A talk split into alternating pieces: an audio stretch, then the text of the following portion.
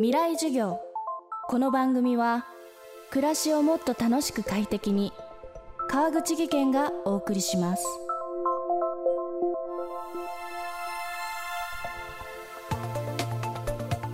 未来授業。今週の講師は東京大学病院准教授近藤健二さん。専門は嗅覚医学。嗅覚障害についても詳しく新型コロナウイルスが原因とされる嗅覚障害の患者も数多く診察しています。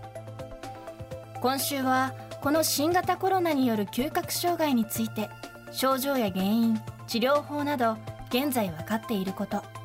そしてもし自分がそうなってしまったらどうすればいいか伺っていきます。未来授業1時間目。まずそもそも嗅覚障害とはどういうものなのか。そして新型コロナによる嗅覚障害の特徴について。テーマは機動性と神経性。まずその最初に嗅覚障害っていうのが、まあ、大きく分けると2つに分かれるんですが1つはあの鼻の中の粘膜が腫れていて実際にはあの匂いを感じる神経の機能がちゃんと正常なのにあの匂い物質がそこまでいけないという嗅覚障害がまずあるんですね。それはあの機動性嗅覚障害って言います。一方、あの匂いを感じる神経そのものの機能が弱って嗅覚障害が起こるというのがあの神経性嗅覚障害って言いましてであの新型コロナウイルスの嗅覚障害は大体あの半分以上の方が、まあ、2週間ぐらいで良、えー、くなるという報告がありまして、まあ、こういったものはですね、その最初に挙げた機動性嗅覚障害って言って、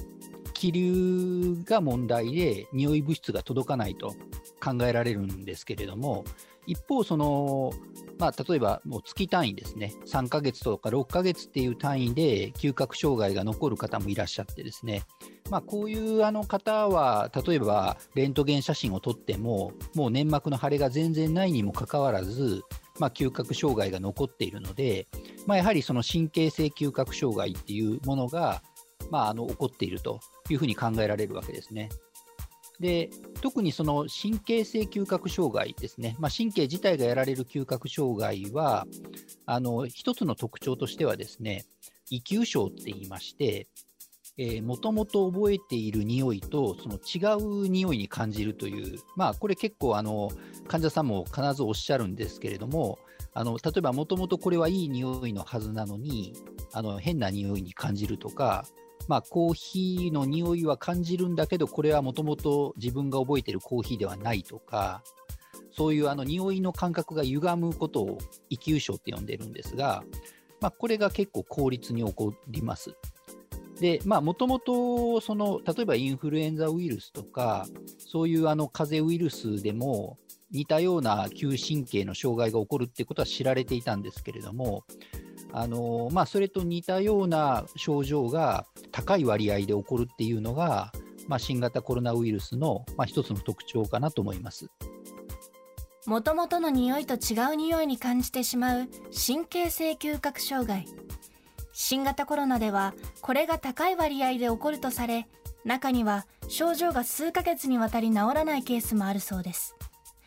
そしてこの症状はとても厄介なものだと近藤さんは考えています。嗅覚がなくなったことに気づいてから、まあ、2週間ぐらいであのだいぶ戻る方は戻るっていうことなんですが、その5%ぐらいの方が嗅覚障害がのその半年経って残っていると。ただあの、ちょっとあの注意が必要なのは、えっと、嗅覚検査で推し量れる人の嗅覚機能っていうのは、実際の嗅覚機能のごく一部なんですね。つまりそれはどういうことかというと、完全に自分の嗅覚のイメージが元通りでなくても、嗅覚検査で使っている試薬を判別することはできるんですね。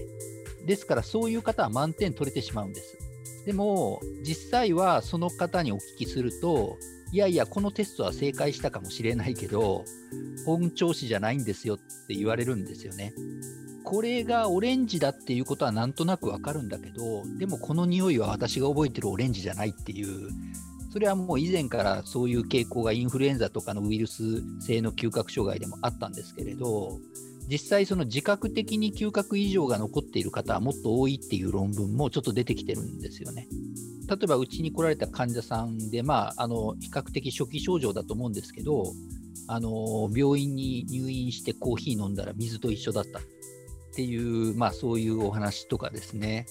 変な匂いに感じてしまうので、食欲が出ないとか、あの本当にあの重症の嗅覚障害がある人だと栄養障害みたいなのも起こってくるんですよね。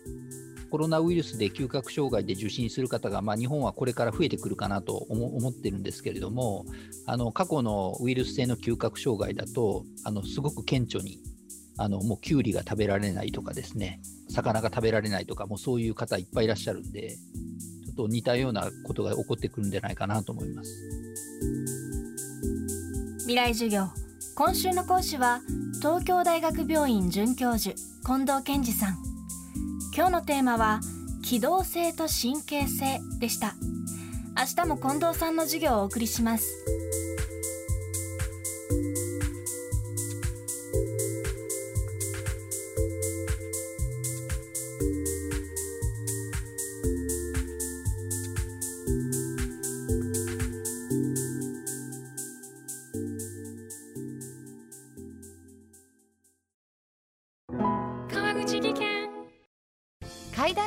転落大きな怪我につながるので怖いですよね。